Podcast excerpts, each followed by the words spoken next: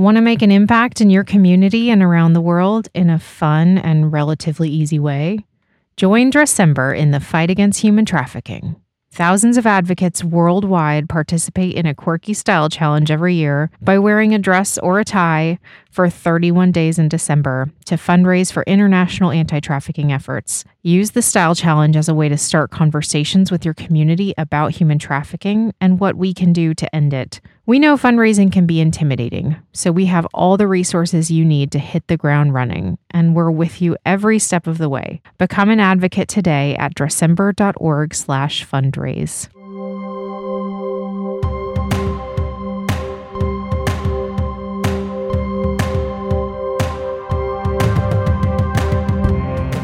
Hi, and welcome back to Things Survivors Wish You Knew, a Dressember podcast. I'm your host, Blythe Hill, and my co host is Steph Schindler. In the series, we're talking with 11 survivors of human trafficking and exploitation to find out what they wish the allies who fight for them knew about these issues. We're thrilled to share our conversation with today's guest, Suamhirs Piraino Guzman. Suamhirs is the head of programs at the Survivor Alliance and a subject matter expert on trauma informed care, mental health, and behavioral psychology. Suamhirs uses his energy and expertise to create equitable and nuanced services for people who are disabled or otherwise marginalized or vulnerable. His ideas about equitable services invite us to shift the ways we think about factors that contribute to an individual's vulnerability to human trafficking. Join us as we discuss what fair and quality care for people with compounding vulnerabilities could look like. We know you'll walk away with at least a few nuggets of wisdom.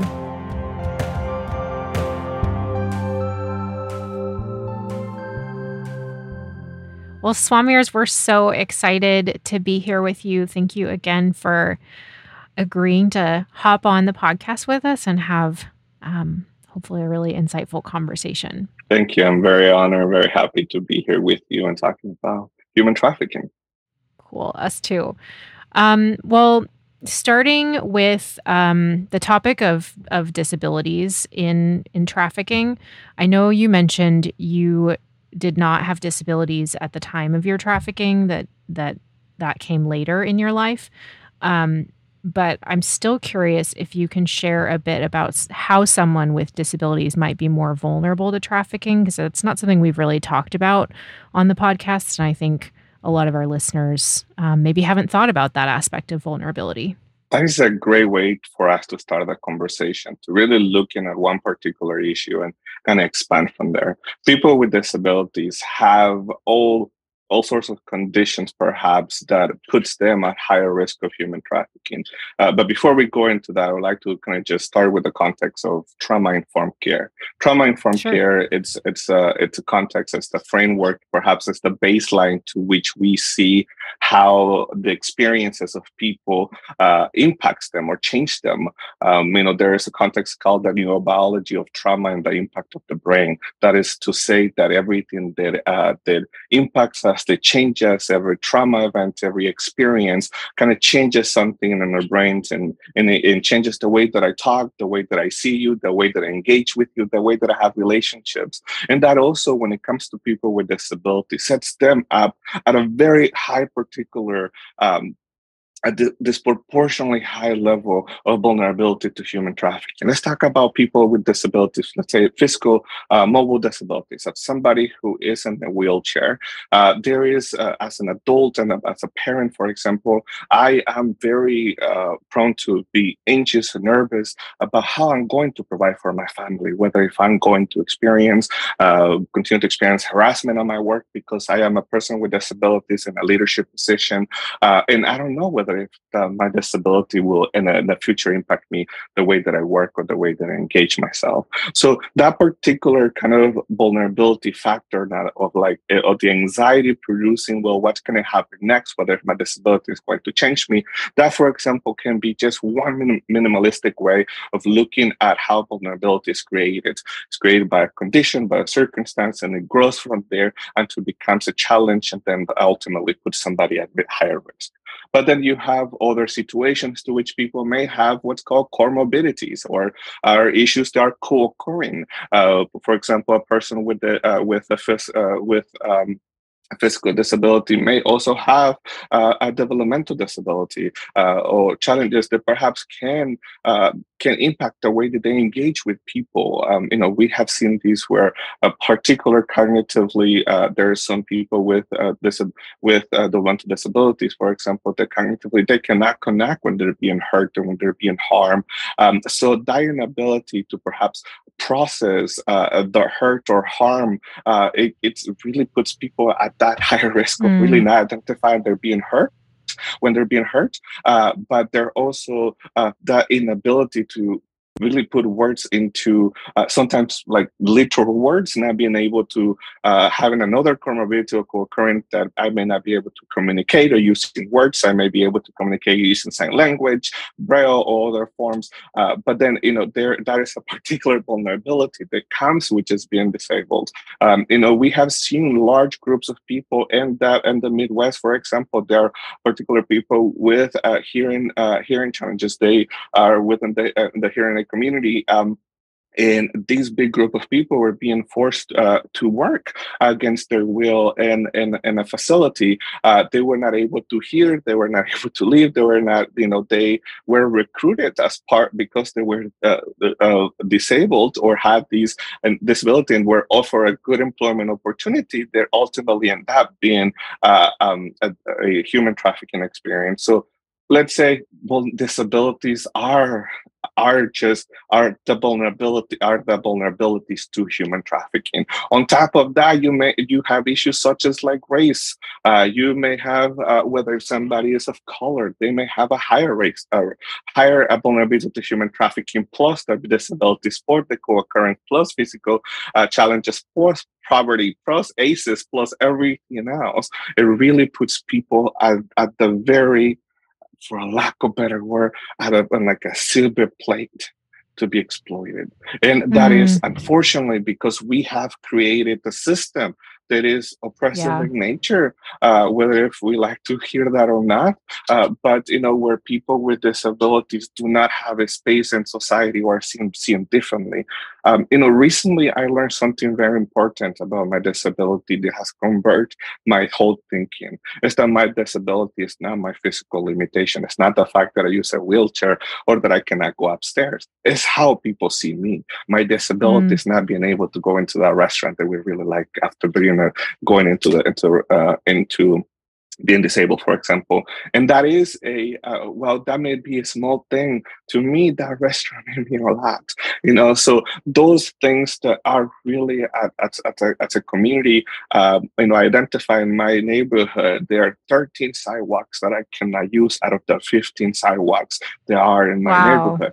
And so that I need to use the streets where then I'm more danger perhaps of being in, in an accident. So that is all that convoluted answer to say disabilities as an spectrum. It's an spectrum to which really puts people at higher risk of trafficking, and often it's that one thing that makes them vulnerable. Like we saw that in Minnesota with with 42 people, hard, uh, hearing people who were literally recruited out of uh, job centers because they were turned away because they were not given a job uh, because they were they were hard of hearing. So mm. I want to see. I, I want to ask talk about disabilities in a larger context. That uh, the, there is a part of us, but there's also much more that makes us vulnerable, not only in the, to human trafficking, but in our communities. Yeah, that's I. I think that's a really powerful. I mean, what you said about the main I, am going to botch how you said it when I paraphrase it, but the main disadvantage being not the disability itself, but how then people perceive you. And often, like when I think of traffickers, I don't think of like particularly brave or clever individuals. I just think of like opportunists who are willing to exploit the vulnerabilities of people. So seeing seeing that vulnerability like to your the example that you mentioned that group that was hard of hearing like seeing seeing and exploiting that weakness. Like okay these these people are held back in this way and so we can we can draw on that we can exploit that and um, do a sort of a bait and switch i imagine for a job opportunity um, that turned out to be trafficked. Yeah, exactly. And I will say yeah. that that is the same thing why people of color are higher risk of, of being exploited is because uh, mo- most often, and like, let's give the example of Washington. I'm based out of Seattle, Washington. Uh, in our community, 95% of victims of trafficking, especially sex trafficking, this is the most easily accessible, da- uh, accessible data, are Black girls in Washington, in Seattle, Washington, 95% of victims of sex trafficking are Black girls. Overwhelmingly, 100% of people who have been, whether caught by sex or whether have been caught, uh, been arrested for charges of of of, of um, violent, uh, exploiting a minor, trafficking, all of that are disproportionately white. And that is because, hmm. again, mm. we see that vulnerability, we use that vulnerability, we exploit that vulnerability. And just like we see color as a vulnerability, uh, we need to see disabilities and co-occurring challenges as a, as a vulnerability. Yeah. I appreciate you sharing all of this. It's really important to understand that there are so many co occurring vulnerabilities that make human trafficking an intersectional issue. Um, we're, we're talking about being susceptible to human trafficking, but I also want to talk about um, the other side, the aftercare services, when folks have um, been provided an exit pathway or uh, out of a traffic, trafficking situation. We don't always see that those aftercare services are equitable and that they are inclusive of folks with disabilities or they are inclusive of men and boys or if they are not inclusive of immigrants. So i'd love to get your perspective on that. Absolutely and i love this question because aftercare social services case management however you want to call it in your community are 100% the main way that we can interact and support survivors of trafficking out of their trafficking situation. And at the same time, the same responsibility comes with a duty for us to be mindful, careful, intentional, and strategic on how we provide services to the people eh, and understanding who is is being exploited in our communities. Uh, before kind of going into, into that question, I want to expand in a, in a part of earlier, talking about trauma-informed care.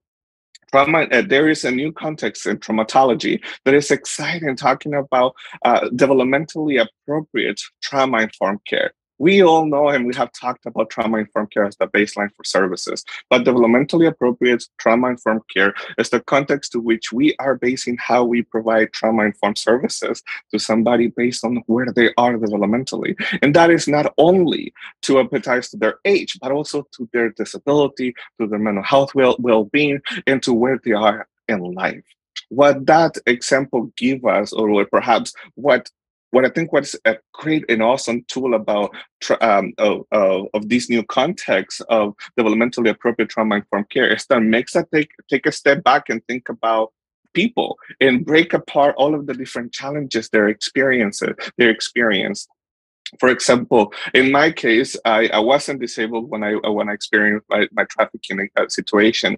I am from Honduras. I was born and raised in Honduras. I was uh, kidnapped from my home country brought to Seattle, California, where for six months I was exploited.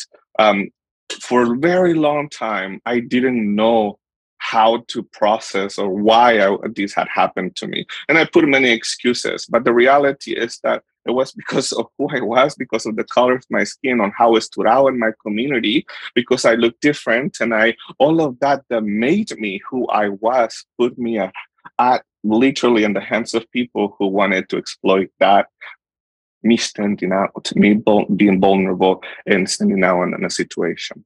When we're talking about equity and equitable uh, or equality, we, we get confused. And why we think what is equity and what is equality? And the reality is that equality um, it's getting everybody at the same level. I always put this funny example of how this little city and uh, in a town in Germany tried to uh, got everybody bicycles in their in, in their town. Everybody in their town bicycles. 246 people in that town, however, were people with disabilities. So when they changed all of the streets from not having the, uh, actual buses and they took back the, most of the streets and they basically created a transportation desert for people with disabilities in that community. So then everybody got a bicycle so they can enjoy the community now that everybody, all of the streets have become bike lanes. However, there was 246 members of that community who came out and like, well, what about us? We want to do that, but how do we do this? And the reality is that we cannot use a bicycle, so we need a different bicycle that we can pedal with our hands. So equality, it's really how do we put people at the same place as somebody else? I always say that in order we must ensure equality for everybody we must ensure equity before we can all enjoy equality everybody must be made whole and be fair before we can all just truly be be um, equal and be in the same place and that me as a person with disabilities a person with mobile disabilities that makes me question like those tw- those um, sidewalks, certain sidewalks in my in my streets that I cannot use.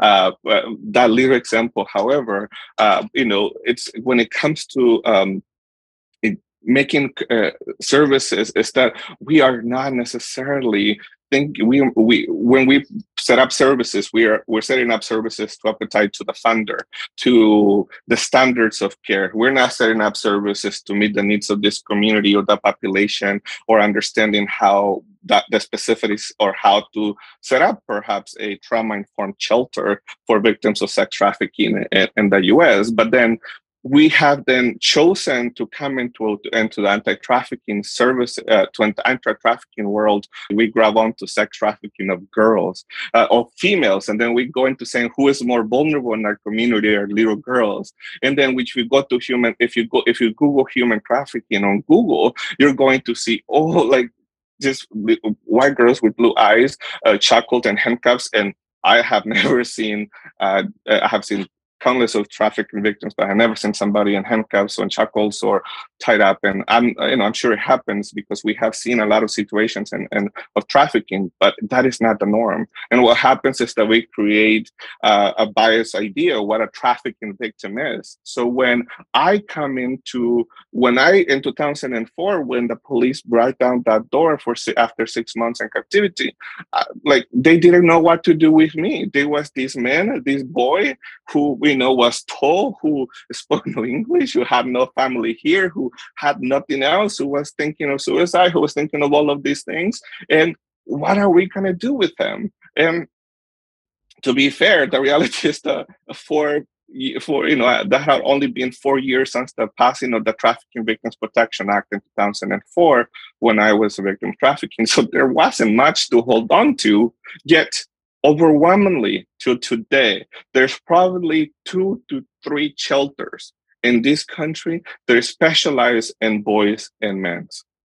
99% of shelters in this country specialize on, on, on female on, on housing on sheltering female identifying people and often disregarding even uh, uh, often just cisgender female identifying people, which creates a whole different uh, challenge for LGBTQ people, especially transgender people. And then men and boys are just left out. But then we are, and then when we think of an immigrant, uh, when we think of labor trafficking, now there's been talked more. Mm. We hmm. go to the immigrant part of the immigration part. We always think it's a foreign uh, foreigner being exploited in our community, and because there's that kind of tension of an immigrant of a foreigner, they're not us. So there, you know, we don't care. There's still there's a lot extra barriers to break through. Um, when you are an immigrant, a boy in a system that was created for cisgender female identifying US citizens uh, that you know spoke English and were able to benefit greatly from the program, you know, it, it became really difficult. I was placed in a foster care system where I spoke no English. I had nobody um, and wasn't able wow. to benefit from services because that equity of making me whole in that program so I can benefit in the same way that all of the other uh, female identifying people in that program benefit from. I wasn't able to do that. Uh, but now I work in creating that space for survivors of trafficking, especially uh, men and boys, um, while leveraging and really celebrating the great work that has been done by female identifying survivors in this country. They have set up amazing housing programs uh, across the country and allowing us to learn from them and be able to yeah. put those those uh, those learnings into practices. Do you know that Fair Trade LA led the campaign that officially made Los Angeles the largest fair trade city in North America and the fourth largest fair trade city in the world? Fair Trade LA is a nonprofit on a mission to educate and inspire consumers to embrace fair trade products so that global farmers and artisans have the opportunity to earn a fair and sustainable living. We believe fair trade is one of the solutions to ending labor trafficking around the world. The next time you're out shopping, just pick up one fair trade item to buy, like coffee, chocolate, or bananas, and make a difference. To learn more, subscribe to Fair Talks podcast, where they educate everyday people for extraordinary. Yeah, there there was so much there. Like I, I'm struggling to pick how to respond because there's like ten different different ways I could go. Um, I love what you said, the example of equality versus equity. I think of um, it's a really like simplistic visual, but I think of that like little cartoon of people trying to look over a fence and they're different heights. And so equality would give them all the same height stool. And so I think two out of the three still can't see over it, but equity is giving them a different size stool that's going to allow them the same viewpoint over the fence. But I I hadn't heard about that story of the town in Germany and with the bikes and it's like such a powerful example of what um what I think equality does is it kind of misses it misses what the what the end goal actually is in favor of like, well, no, we're going to give everyone the same thing. It's going to be this great like gift without thinking like, well, if the end goal is to allow people, all people to enjoy these streets and have the same level of access, then you kind of need to start with the goal in mind and work backwards in terms of how do we make sure that that's actually going to happen for for all of our people. So thank you for sharing that that story. And then and then um a lot of what you talked about with um, even like the idea of the trafficking, like the central narrative of trafficking being directed towards like young white girls. I think that's spot on. I think that like ends up being in all the imagery and is unfortunately like maybe the most mainstream um like empathy trigger for people or something. And so that's why it gets it gets hit on so much is just for fundraising. But um, i think it it not only leaves a lot of people out of valuable services and um, connects so much to that equity conversation but it also really feeds into then the sensationalism that we've seen. So speaking specifically about sensationalism in the trafficking and anti-trafficking space how have you seen it be harmful specifically to survivors? I'm glad that you brought up the topic of sensationalization in the anti-trafficking sector because it has been on my mouth for years. Because I have always not only did I not see myself in that centralized na- uh, uh, narrative, I didn't see myself in the color of the skin. I didn't see myself in that. I, I didn't see myself to be potentially a victim of trafficking because I didn't exist in that narrative. So the current narrative deletes the experiences of, of you know, even even even in the anti-trafficking sector, the, leads to experiences of people with disabilities, people of color, men and boys, uh, uh, you mm. know, are not part of that conversation. Uh, immigrants are often uh, disenfranchised of that conversation because uh, they're often not able to participate uh, um, perhaps as, as immensely or uh, as, as others would because they're not documented. For example, a lot of immigrants who are being survivors of trafficking in this country who have a lot to contribute to the anti-trafficking sector and conversations that are happening in DC, San Francisco, New York, they're not able to travel and be there present. They're not able to be engaged. Their time is not able to be compensated because they're not, we can't write them a check. That is creating that father the uh, we are suppressing that narrative of people uh, that with, from particular uh, ch- uh, particular communities because we seek essentialization of the narrative. We continue to it uh, because, like you said, it, be, it brings money. And I I dislike to use this phrase, but often man sex sells, uh, and often that gets people into the door. And in order for us to tackle centralization, we have to talk about trauma porn. We have to talk about salacious details. We have to talk about like what are why are people asking mm. what I always tell people, like you don't don't ask about trafficking unless you need to know. Don't ask about their experience unless you need to know. Don't ask about that specific how, when did it hurt if you don't need to know you don't need to know that right? That is seeking that trauma porn the essentialization of it because you want to because you're looking for that that will match that narrative. So it's, it's challenging. Three years ago i was in court. I was accompanying a survivor of trafficking here in the and uh, with the uh, in federal court who was uh, testifying against the trafficker. Before uh, my, my my client could testify um, the defenders, the defense attorney stood up and says, Your Honor, we move to dismiss. And says, What do you mean? Like, we're almost done with this. Like, you can move to dismiss now. And said, Well, Your Honor, we have come to a, to a decision that this is not human trafficking. The defense attorney stood up and, and put out an article where basically said that where President Trump has said that human trafficking is only what happens at the border, where people are coming uh, handcuffed with tape in their mouth in the back of the truck and the back of the trunk of the car. Uh, and he argued that the victim in front of the court hadn't been taped, hadn't been hadn't been chained, hadn't been uh, hadn't been in the back of the truck and the trunk or nothing like that. So therefore, there wouldn't be a victim. Uh, she wasn't a victim of trafficking. Um, and that is what happens when we give a false information to our community. That false information is used then to oppress people of, uh, of people who have experienced trafficking. That is the real effect of essentialization. Essentialization mm. is actually used to oppress victim what actually people victims of trafficking are. Wow. It's really horrible to see how harmful sensualization is. Yeah. And that that can really come from people being so misinformed.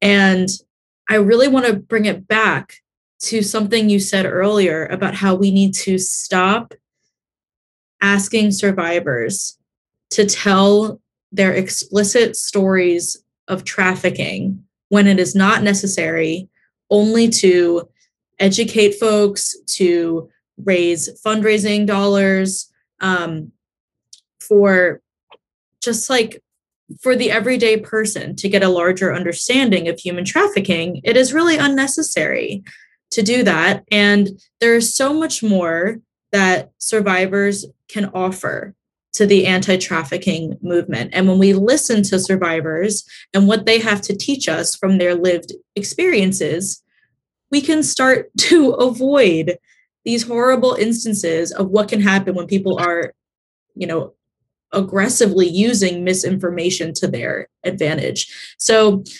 um, I'm hoping you can share with us how the anti trafficking sector can be more survivor led and move past, you know, approaching survivors uh, as exclusively storytellers?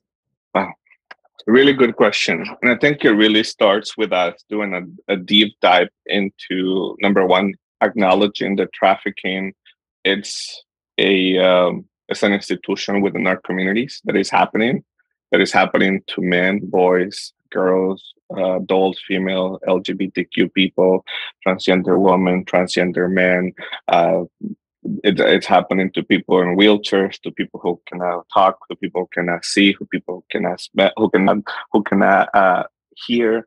Um, and the reality is that we we need to do that um, that bias work and, re- and and realize that we cannot continue to expect marginalized and oppressed people to continue to educate us. In this case, we cannot continue to expect trafficking survivors that after 20 years of engaging in the anti-trafficking sector that basically saying the same things, advocating for same things and taking one step and ta- taking one step forward and taking 10 back uh, you know um, that it, it, it, makes it it's, it's frustrating at sometimes and debilitating but uh, in other times you just when you take that step forward we take it and we take it running before we have to take the step back because at least we're planting seeds in those moments.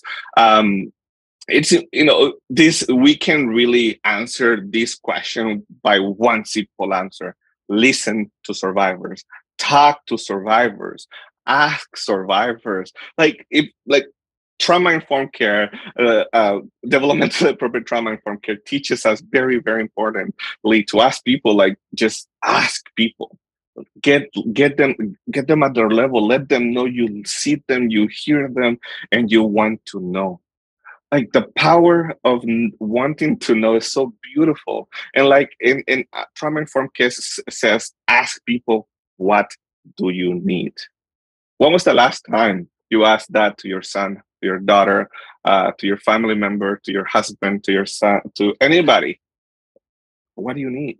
Just out of anywhere. Whether if they are in a frustrated moment, whether if they are in a moment of learning, whether if they are in a moment of uncomfortable, ask them, what do you need? To either to be comfortable, to stay in the space, to sit with you, to engage with you, it's really engaged really i think that's all the survivors have asked for many many years. Um, and then we continue to um, you know i didn't let anybody know during 10 years of engaging in the anti-trafficking sector i did not let anybody know that during those 10 years i was going to school full time i was working a, a, a full time i was working full time while doing these all uh, advocacy activities because i wanted to be there. I graduated and then i told everybody because the reality is that like i wanted to every I wanted to celebrate this for myself. Unfortunately, I think that the, the at first the the movement um, was at a moment where they wanted the story of a man of a boy that have experienced trafficking, and I out of that need to change the system, I may have given a little too much of myself. That it took a while to reclaim that title back.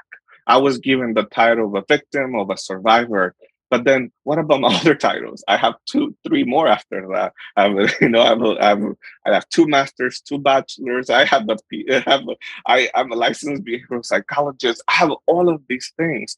But before that, it came a victimization. We have always said we are victim centered, and I ask you not to be victim centered, to be person centered. Why? Because person first, then what happened to them if I can leave you with nothing to your listeners and to living here, is that person first and then what happened to them. Putting me first and then what happened to me, the shame that comes associated with it is secondary. If you put me first, what happens next is really secondary because I'm a human, you will connect with me at that level.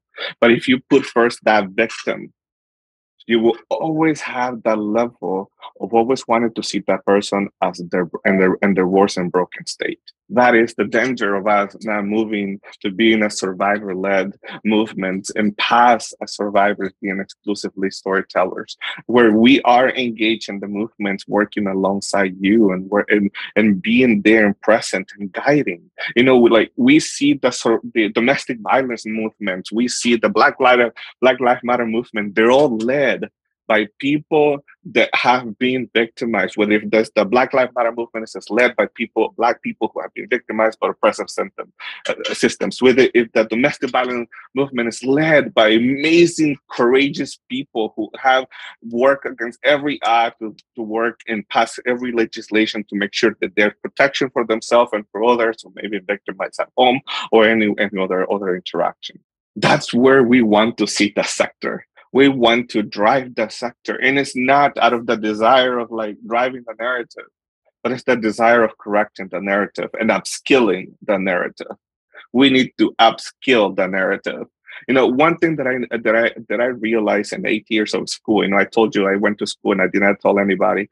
In eight years of school i realized three things and it's funny to me because it costs so much money to go to university to realize three things. Number one is the trauma does not make you. It does not break you. Trauma does not need to change you. Trauma, it's what happened to you does not dictate who you are going to be. That was the first important thing that I learned. Number two I went to I studied psychology, by the way, so I wanted to understand the brain. Number two, I understand the way that we provide services, the way that we provide behavioral health services, mental health services to anybody in this country is old, is outdated. We need to upskill ourselves. We need to upskill ourselves, and even that way that I provide services to people, it's not the same way I provided services to uh, to services to, to people last year, because we we must realize that the way that I experienced trafficking in 2004 is not the same way people experiencing trafficking today. The same way that I that I needed services in 2004 is not the same way people need services today. We need to upskill ourselves and innovate and adapt to where we are today. And that's why this this this sector has really has a lot of work that's done. One thing that we need to remove is the hyper specialization of survivors. And this is a challenge to across all sectors, whether it's domestic abuse, children of war, for example, or highlight children in, in military for uh, children who have been exposed to armed forces and, and having to fight for and, and, and conflict are unfortunately so courageous, but at the same time being taken so much advantage of because they're being so hyper specialized that they're not able to move forward out of these contexts of yeah. who, what happened wow. to them and why. You know, their cultural situation and the civil war and whatever the conditions, but there's not the internal work like th- that happens when you remove that title, that experience, and allow people to just heal um, hyper specialization of survivors has been a big challenge where I it took me a very long time to get that label of a victim, a survivor out of me and allow people and, and for people to start seeing me as that professional that I was because they hyper specialized me to be a survivor. So much so that there was no space for me other than if I wanted to be a survivor in the space. Yeah, and I think that will be a pretty novel concept for a lot of our listeners is the idea of hyper specialization of survivors that you're kind of put in this box of you know, you are a victim or survivor and so that is what you're called on to be professionally and otherwise. And so the idea that well, all human beings are more complex and show up in a, in a number of different ways and not most people don't want to be defined by any one thing that they've been through and yet we do that to survivors all the time. Um, i appreciate you showing up in so many other ways and even in this conversation with the expertise that you're able to offer. I i love your charge to people that we need to be more person centered that allows space for the all important question what do you need individually. What do you need? Not you, the victim. I assume you need these services. So here they are on a plate. I hope they work out. Or you, the survivor, I imagine you want to share your story. And that is a way for you to be involved in the sector. So here is only one way to participate, as opposed to saying, Hi, person, what do you need? How would you like to help lead this movement? How it, what services do you need? Um, in what ways do you enjoy consulting? What professional experience do you have? What vocational training are you interested in? Um, instead of, like Blythe said, just identifying people by this very traumatic experience. So I just really appreciate that invitation um, for us to shift our mindsets. I'm glad I can leave you. I can leave you all with that. I did a good job. You did. you did. And you're not off the hook yet because our our closer question that we ask all of our guests, I have I have a suspicion that I might know what direction you're going to take this, but feel free to take it in a totally new direction. Um, but we've been asking all of our guests if there's one thing, like what what is the one thing you wish people knew about human trafficking? The one thing I, I, wish people knew about human trafficking is that it happens to me. It happens to boys. It happens to men. It happens to LGBTQ people. It happens to all everybody else who you who you don't know. It happens to. The reality is that we have been either being forced to believe that human trafficking is a one-side issue, whether if it's just a sex trafficking and neglecting labor trafficking. But the reality is that human trafficking is the spectrum. It really is. We need to see human trafficking uh, with a lighter lens than just the hyper the hyper uh, focus into that morality issue of sex, and we in you know in, that issue of sex then sparks this whole movement of like trying to stop all sex so then because that will stop sex trafficking and but that leads into more convoluted questions about what is it that are we actually stopping? Are we actually stopping trafficking or are we going after a larger idea what human trafficking is that it's actually not?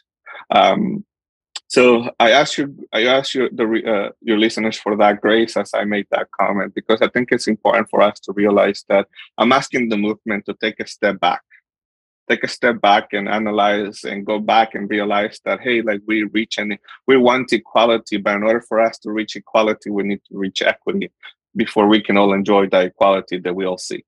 Um, i want to leave your readers with one last thought and that thought is uh, i want to recommend that you read the book uh, what happened to you by uh, uh, uh oprah winfrey and dr. Perry.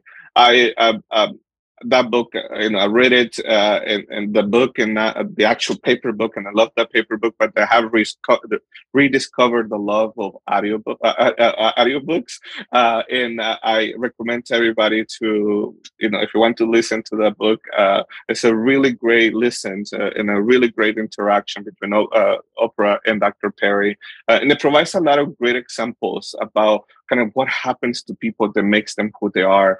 You know, what is the neurodivergence? What you know, what do we need to know about neurodivergence and how that impacts people? How does it make people awesome? and makes them stand out, but also makes them vulnerable to a lot more challenges in our community. Um, so please uh, read that book. I have rediscovered the love for for audiobooks, so I invite you to to listen to it. I love that you mentioned that book. That was one of the, my favorite books that I read last year. And actually, I listened to it because who doesn't want to listen to Oprah's voice for eight hours or however long? But you're inspiring me to, to reread it or maybe pick up a physical copy. Thanks for that recommendation. Thank you. It's really been an awesome uh, time to be here. Uh, I must say it, but I really like the way that you have been able to reflect in this conversation with me and and summarize it. It makes me feel that you have been engaged with me. So thank you um, and you listen with intention, not to give me a reply. So. Suamhirs, we're so grateful again for your time and mental energy um, that you that you agreed to be a guest on the podcast. We've loved this conversation, and I think there's so many so many nuggets that our community can pull away from it and and hopefully be challenged by and and encouraged by. So thank you Thank you for being here with us. I love them. I challenge you all to really see human trafficking outside of the current narrative. Thanks for listening to Things Survivors Wish You Knew, a Dressember podcast. We are all needed in the fight against human trafficking, and Dressember is here to equip and empower you to advocate for the dignity of all people. We host a style challenge every December where people pledge to wear a dress or tie for 31 days. The style challenge provides a fun, impactful way for even the busiest person to engage in this important issue, and it's proven to be a powerful way to raise awareness and vital funding for anti trafficking work. Since 2013, thousands of advocates have raised roughly $16 million to fight human trafficking from every angle around the world. This year is the 10th anniversary of the Dressember Style Challenge, and we need your advocacy to help make our biggest impact to date. You can join the Dressember community in the fight against human trafficking at dressember.org slash fundraise or learn more at dressember.org slash how it works. And remember, it's bigger than a dress.